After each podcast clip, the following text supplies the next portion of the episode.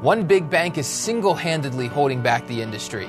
You're in the right place, folks, because this is where the money is. Welcome to the show. I'm Matt Koppenheffer. This year's David Hanson. It is Tuesday, right, David? We're getting so. ready, getting ready for Thanksgiving. Just a couple days away.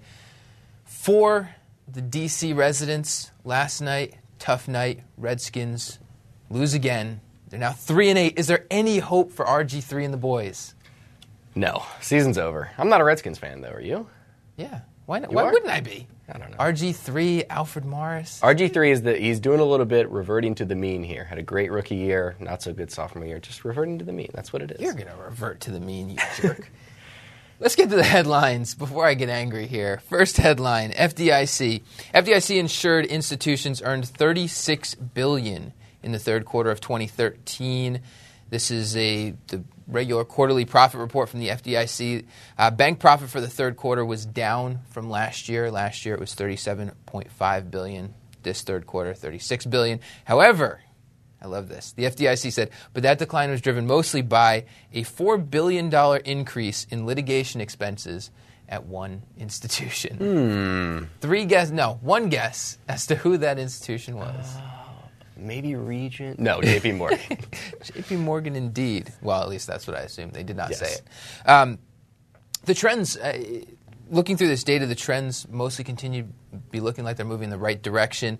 Uh, credit quality is improving. I th- if we adru- adjust the profit for JP Morgan's litigation, uh, adjusted profit would be improving. Uh, there are fewer unprofitable banks out there, so this all looks like good news. Uh, net interest margin, however, talk about this a lot. Net interest margin continues to fall down to 3.26% from 3.42% in the third quarter of last year. And the FDIC wrote the average margin is at its lowest level since the 3.2% reported in the fourth quarter of 2006. yeah, it's it's more of the same. The banks are in healthy condition, relatively healthy condition here. Strong capital levels, strong deposit bases, but just not quite the demand there to to go with the interest rates to, to get that net interest margin up. It'll probably come back over time. It's a cyclical business, but right now we're kind of at a low point, so it'll take time. It's also a little bit of the Fed working Yeah. its magic, right? Got a little bit of impact in there. Zero percent uh, key interest rate by the Fed. That'll that'll help pull down the margin. Yeah, it's it's more the same. Not a, not a big surprise here by this report.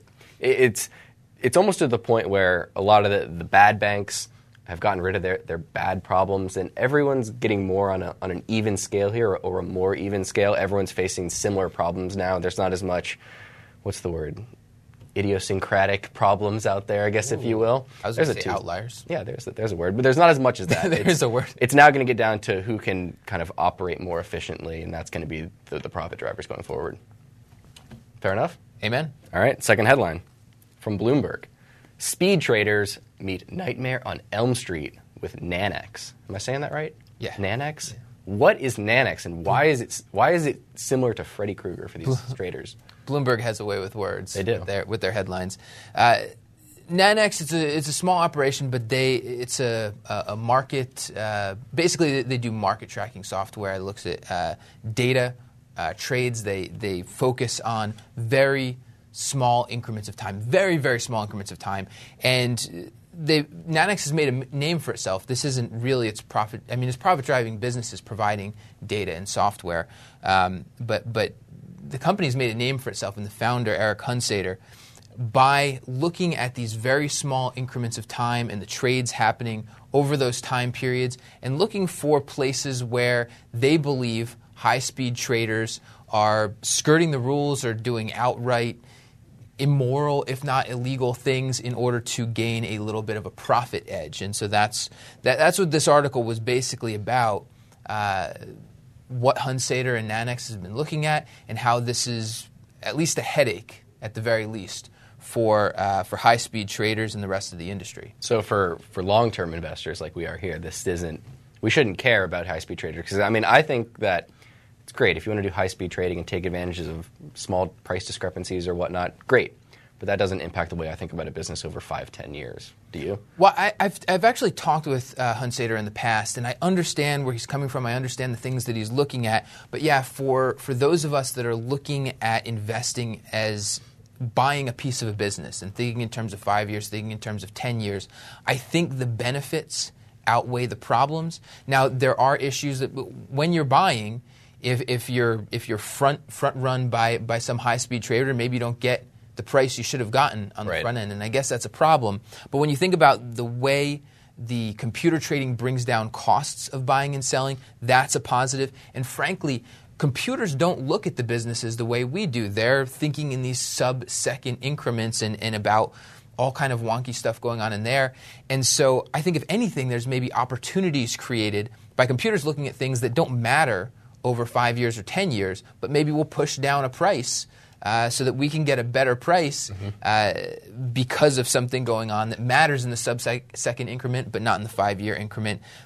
What I will say is that disruptions that are caused for businesses based on these high speed traders. So if we think about the business at NASDAQ and the business at NYSE, which is now owned by uh, Intercontin- Intercontinental Exchange, Yes. I always have trouble getting that one out. Nice. So disruptions caused to those businesses are an important outcome because that's a business outcome, Right. not just a trading outcome. All right, good point. Third headline of the day we're at the Wall Street Journal. JP Morgan settlement misconceptions debunked. So we've got the $13 billion settlement for JP Morgan. And this author is looking at what he believes are a few misconceptions stemming from the, uh, stemming from the settlement and trying to tell us why they're misconceptions. One of the misconceptions, I think it was one of, it wasn't clear if he thought this was a misconception or, or, or whatnot, but it said holding JP Morgan liable for the acts of Bear Stearns and Washington Mutual, which it acquired during the financial crisis, will make such deals impossible in the future. Now, I'm not sure which way he, he stood on that. It wasn't clear, but I disagree that, that these deals will be impossible in the future because if you think about who is kind of asking JP Morgan to do these, it was the Federal Reserve, their regulator, the FDIC, their regulator, the Treasury. They have a relationship with them too. So anytime, I, I, I wouldn't use the word im- that these deals will be impossible in the future. Anytime your regulator asks you to do something, I think they still have an upper hand. So if we were to get into a situation where deals needed to be made, I'm not. I don't think that it's right to say that it, these will never happen again. So I think you're actually kind of on the same page. It was a little bit confusing to follow Yeah. some of it, but he was saying that the misconception was that the deals couldn't happen again, and he was basically saying, who knows, maybe they could, Mm-hmm. and it sounds like you're coming off on the same side.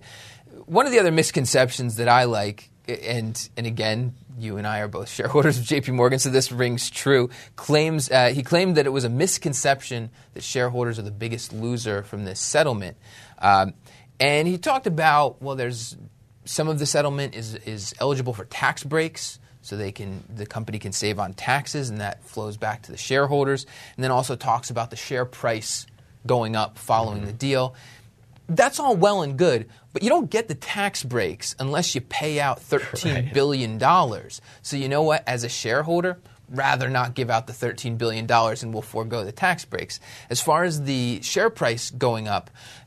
That's that's share price dynamics. That's market dynamics. That doesn't have to do with the business. That's this is still thirteen billion dollars, and I'm, I'm I'm talking about it big picture here. It's Yeah. not actually thirteen billion dollars coming off the uh, the, the book value. Mm-hmm. But you got $13 billion th- flowing out of the book value. That affects the value of the company. And uh, whether or not, whatever the market decides to do, that's the market. That's not the business. Yeah, it, the taxes. It's like if I like punched you in the face. It's like I'm going to punch you in the face as hard as I can, but I'm going to give you some ice afterwards. it's like it doesn't get rid of the initial punch. It still hurts. So I'm with you on the taxes. I'd rather you not punch me in the face. I'll save it. Unless it could get us more podcast subscribers. That'll if work. that could get us for 1,000 podcast subscribers, I would let you punch me in the face. There you go. Tell your your friends so I can punch Matt in the face here. All right. Our focus for today. I was thinking about this yesterday that as we move into the holidays, it's generally speaking, it's a bad idea for people to be checking their stocks on a daily basis. But as we get into the holidays, families around, there's a lot of things to do. Uh, if you're not cooking, you're probably helping somebody cook, you're probably cleaning something up, you're watching the kids, you're cleaning the house, getting ready for in laws to come in you may not, even with your smartphone, you may not have a chance to indulge yourself in checking stocks on a daily basis. So it got me to think what are some stocks that you could buy and forget about, not feel like you have to. And, and again, you shouldn't feel like you have to check your stocks on a daily basis. Make it monthly or make it quarterly, even if you Mm-hmm. can. Um, but but what are a couple of stocks that we see out there right now that feel like good stocks, or, or um, I keep saying stocks, I should be saying companies, good companies uh, that that we could buy and not feel like we have to constantly check up on. David, what do you got? All right, you want to want to go back and forth? One, one, one, one. That'll work. I only got one. Oh, you only got one? I got two. I only told I only told you one. Slacker. Trying, always trying to one up me. All right, I'm going to go with. Uh, I could pull another one out of my out of my head. out of something. um, I'm going to go with a, a company that we don't talk about a lot, but it's it is in the financial sector. Going with Bank of New York Mellon. 'Kay. We rarely talk about this bank because it's pretty darn boring.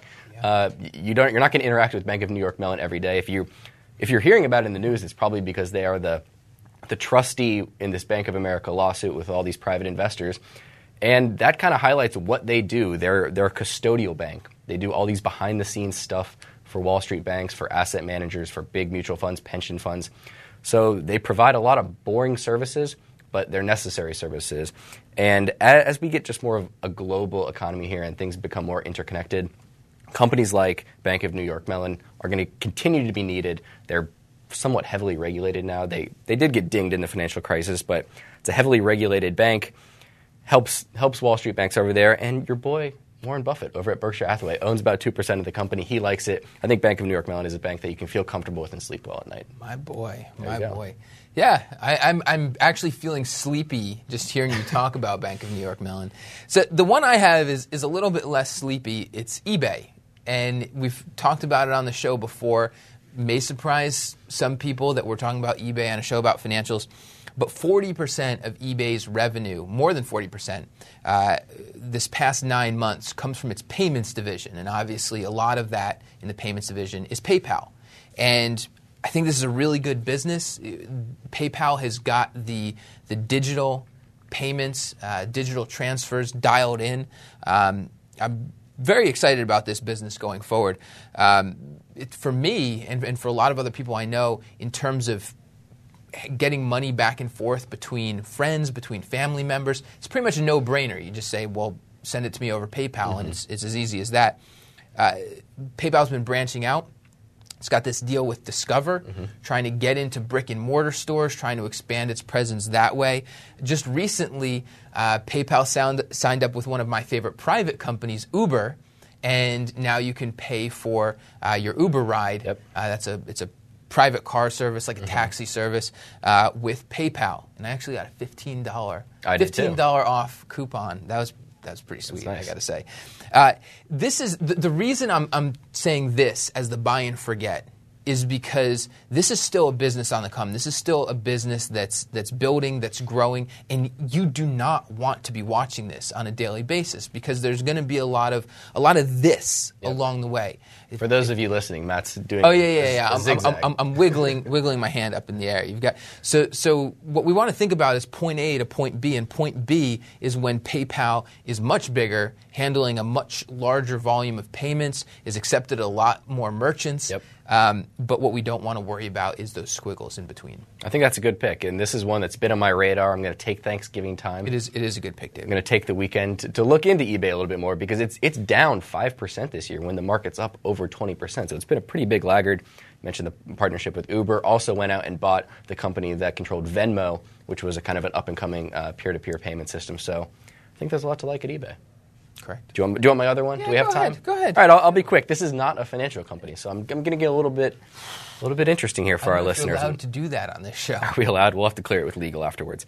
Um, going with Textainer, and you're gonna say what? What is that? No, no, no, I Ticker, know what it is. I'm ticker is ticker is TGH. This is the largest leasor of intermodal containers. Is it Lesor or is it Lesser? Lessor, leasor, either way. Either way, it's a good I'm, I'm, company. su- I'm sure there is a WTMI at fool.com. That's our email address. I'm sure there is a listener right now that's saying you guys just screwed that up. L- Go lessor. So intermodal containers are those huge metal boxes you see on ships, in shipping yards, on the back of trucks. They're the biggest leasor of this, and it pays around a, almost a five percent dividend. This is basically a play on global activity and shipping across the world. Here, this is one that you can sit back, watch the business. again, it's going to have its ups and downs, but I think this is a good play on the global economy, if you will. Okay, I told myself I wasn't going to mention this company because we talk about it all the time, but since I can't let you one up me two to one here, I'm going to say Markel. You buy Markel, have it in your portfolio, check back on it five years from now. What I love about this business is the options that it has to deploy its capital. It's got a great insurance business, it's a great insurance operator. It's got Markel Ventures, where it's buying whole companies, similar to what Berkshire Hathaway does. Great investor in Tom Gaynor there at Markel. And then, of course, if they, if they wanted to, pay, pay dividends, Yep. buy back stock, lots of options there at Markel. Uh, great, well run company. Boom. Boom. Two to two. All right. No one upping from you. All right, uh, moving on to our mailbag, our email address, WTMI at fool.com. We love getting emails. Uh, you don't even have you don't even have to say anything financials related or stock. Just say just say hi. Just You say just be like, I had, going. I had like a couple eggs for breakfast. Yeah. We'd appreciate it. I, I, I had I had a bagel for breakfast. There Yeah, go. let us let us know. Or you can also ask questions or, or comment or whatever. This is a comment. question, this comment here is from Mike V. This is one of our one of our favorite, one of our avid viewers. Mike writes, if you observe anyone with a vested interest in money management or brokerage, the period just ahead is always a stock picker's market. I've never heard anyone say we've just left a stock picker's market. Never. Mike was responding to the fact that we were talking about the fact that we thought that this we were currently in a stock picker's market. I said I hated that question when you asked me. You asked me if it's a stock picker's market. I said I hate that question. It's always a stock. I mean, it, he's right. It's when is, there's never been a time where someone's like, "Stupid to buy stocks. Let's just put everything in an index fund." There's never been a time that way. But for some people, there should. You know, we talk about uh, whether it's a stock picker's market. You should stay with what your method is. If you're an index fund person and a mutual fund person, stay with that. Even if people say it's a stock picker's market, if you like picking stocks and you enjoy it and you're good at it, keep doing that. Do you agree? Yeah, I, that's pretty much it. If you're a stock picker, it, it- it's always It's always. If, if you're not, don't be a stock mm-hmm. picker because somebody said it's a stock picker's market. If, if you don't research stocks, if you hate SEC filings, if you'd rather be watching football than watching this show, for instance, who would rather watch football than this show? I don't know. But if you would rather, if you would go for that trade off, put your money on low cost index funds. And even if people were saying this is a stock picker's market, just Yep. do your thing. Great, great point by Mike too to kind of be aware of who's telling you that. If someone's saying you've got to start picking stocks, could be someone with a vested interest. So good point by Mike. Though I, I imagine there's not too many passive indexers that are listening to our show. Perhaps. Yeah, maybe so. Maybe so. Pass it on if to a you, passive if you are a passive indexer listening to this show, thumbs up for you. Do what you do. Enjoy it. We've got a game for today. That game is Would You Rather. Yep. In this game, we take two things. We're going to start with Visa and MasterCard. David, would you rather own Visa or MasterCard straight up? I know what you're going to say, so I'm going to go the opposite. Going with Mastercard. We talk about Visa being the dominant global player right now, uh, but I'm going with Mastercard, less dependent on the debit card uh, product, which I, which I think will slowly start to give ground to the credit card product there. Like the CEO at Mastercard, like the capital allocation, going with Mastercard. What do you say? Why do you think I'm going to say Visa? Because I know you. I can read your mind. You're going to read my mind. Visa's the leader. They, they've, they've, they're way out ahead of MasterCard, and I think that they're going to hold that. Uh, is there room for multiple credit card companies? Probably, but I think uh, I, I like the leadership position of Visa. Would you rather own $1,200 of Visa stock or $1,000 of MasterCard stock? Visa. 11, Sold me. $1,100 of Visa stock or 1000 of MasterCard. 50 50. Splitting them up. I'll take half and half. I didn't tell you. Changing the rules. Next scenario. Next scenario of Would You Rather is Would you rather own $10,000 of Discover or $11,000 on American Express? Look at you upping the ante with the $10,000. Feeling good. You're rich. Rich. What do you say? Um, ah, that's a tough one. I would probably go. I'll go American Express. I think I'm swayed by the extra ten percent. yep. I, I don't know, but I- I'm I'm kind of on the fence. It doesn't it doesn't sway me that much. I think a little bit less than that, and I would have gone Discover. Straight up, I'm going Discover. Um, obviously, if you give me more Discover than Yep. than American Express, I'm taking Discover. What, what about you? I'm going to go with American Express too. I think it's obviously a little bit pricier. I like Discover right now better, but they're doing some things that I'm not totally on board with. Like I know that venturing into the student loan category, I know there's most banks have been scaling back, so maybe they're being a little bit contrarian and moving into that space and taking advantage. Opportunistic, if you will. Yes, they are. They have a good CEO with, with David Nelms, but with that 10% there, swayed by American Straight up, which way are you going? Discover. All right. There you go. Next Fin- scenario. Finishing off, is, is this our last one? Oh, would you rather own eBay or any of the previous mentioned companies? I'm going to go with MasterCard. Eh, Mastercard over eBay. MasterCard over eBay, yes. Um, I, I just think the market position of MasterCard is more entrenched than, than what, we, what, uh, what eBay's got over there. So I, I like the business of PayPal, but I still think it, it could be easily disrupted by some other competitors. MasterCard, not so much. Easily, you think easily? Are we going to talk Bitcoin disrupted? later? We'll talk about Bitcoin uh, in an, another show, but I think this You thing. think Bitcoin is going to what's your answer? not even go there? Wait, is there anybody else you would take over eBay besides just Mastercard? No.